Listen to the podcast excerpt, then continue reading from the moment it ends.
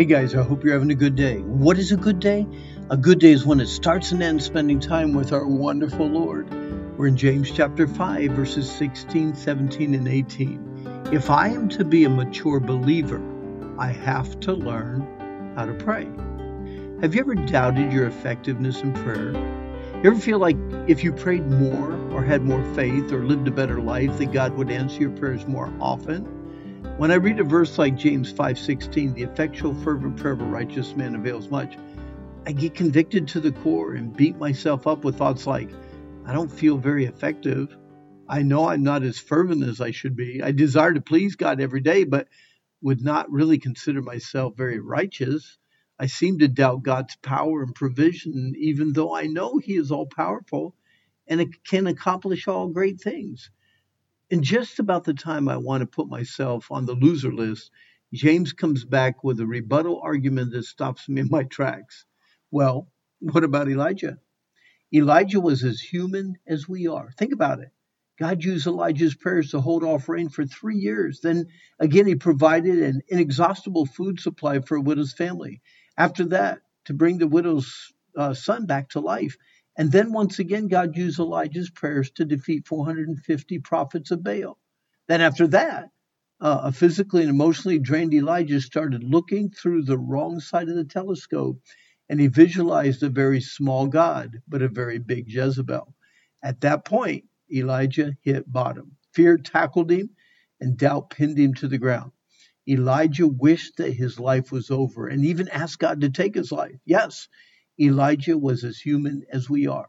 Despite all his doubts and reservations and uncertainties, he prayed according to God's will, and God answered according to His power. 3 years without rain should remind everyone of their need to depend on the only one in the universe that can truly control the wind, the waves, and the sea, and the storms.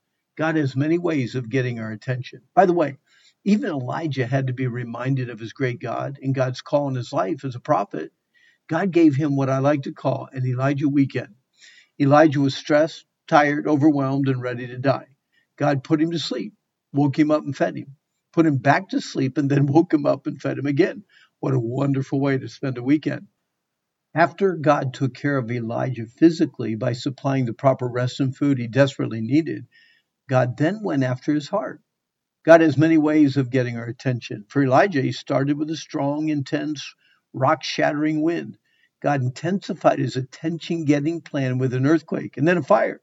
Finally, God spoke quietly to Elijah with the sound of a low whisper, a still small voice. God woke up Elijah both physically and spiritually, revealed to him just how wonderful and powerful He, Jehovah God, really was, told him to get back to work by anointing kings for Syria and Israel, and then told Elijah that he was not indispensable, but to go anoint Elisha as the new prophet in his place.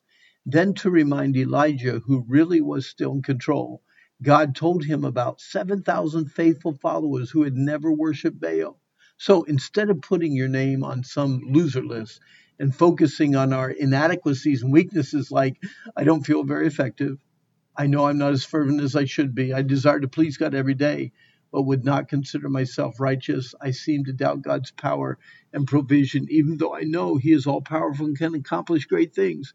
Remind yourself, Elijah was as human as you, as human as me, who did pray and saw God answer his prayers.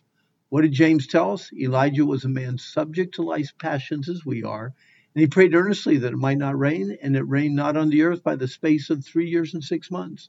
He prayed again, and the heaven gave rain, and the earth brought forth her fruit. When do you pray each day? Where do you pray each day? What do you pray about? I like to approach God with a CPR attitude: confession, praise, request. These three elements are a wonderful way to confidently approach God's throne of grace every day. Confession reminds us who we are and how much we need God's grace and strength. Praise reminds us how wonderful, powerful, merciful our God really is. When we request, we give God the opportunity to show us just how much He really does care for us. Yes, the effectual fervent prayer of a righteous man avails much. When a righteous man works hard at prayer, much will be accomplished. There are two sides to this very valuable coin: God's part and our part.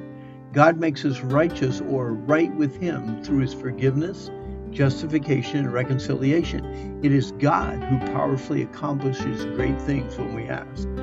We need to work hard in prayer. A fervent striving for unhurried, unhindered prayer is our part. Trust God for the rest. God has made a way for us to be righteous, right with Him. Now, let's pray. Lord, teach us to pray. Hey, our time's up for today, but today is the day the Lord made. Let's rejoice, let's be glad in it, and let's spend a little extra time in prayer, okay? But I hope that you really, really have a good day.